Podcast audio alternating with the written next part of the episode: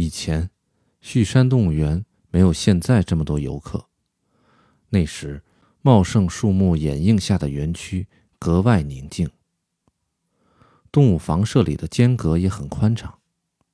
对动物来说，这样的环境再合适不过了。那时候没有钱，园子修的并不气派，可动物们个个生龙活虎。游客们脸上也总是充满笑容，想来是因为看到了这些生龙活虎、无忧无虑的动物们吧。冬天，动物园闭园后，一个游客也没有，动物们倒显得有些沉闷了，好像没有游客反而让他们感到不安。偶尔赶上冬季特别参观日，长颈鹿、大象、河马便凑到人们旁边，脸上一副。今天是什么日子的好奇表情？真没想到，动物园的动物讨厌没人关心它们。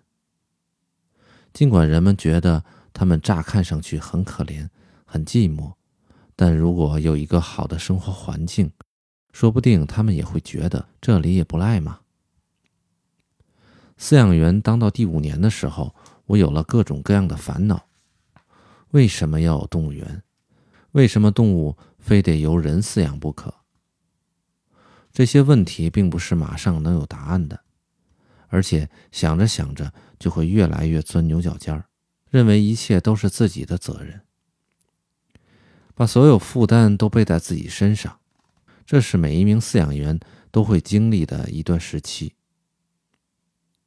想要跨过这个坎儿，只能到别的动物园看看，和其他饲养员说说话，读读书。努力去理解这份工作。动物园的动物一般都比野生环境中的动物活得长。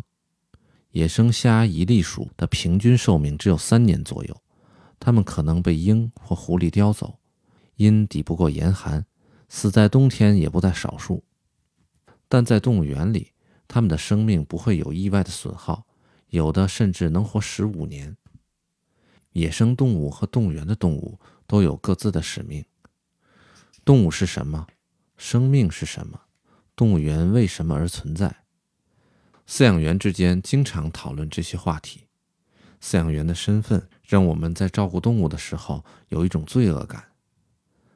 当更加了解动物，在看到狮子在兽舍中的水泥地上徘徊的身影，就会感到一种痛苦。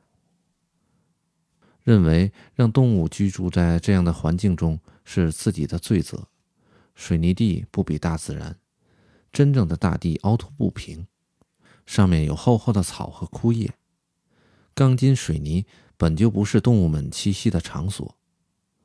动物园里的水泥地的确便于清扫，也更卫生，但并不适合动物。这样怎么行呢？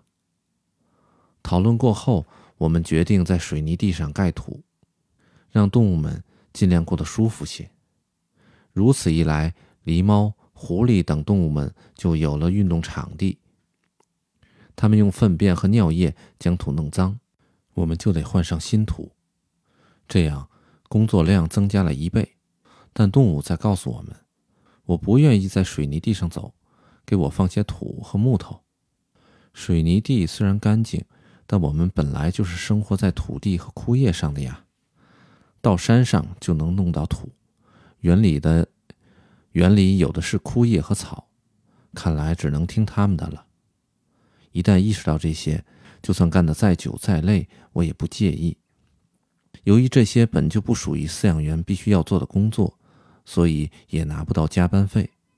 内心当然想轻轻松松早点回家，但是。无论如何，也要给动物提供一个更舒适的环境，不能对不住它们。在和同事们一起学习、一起讨论的过程中，我渐渐有了这样的想法。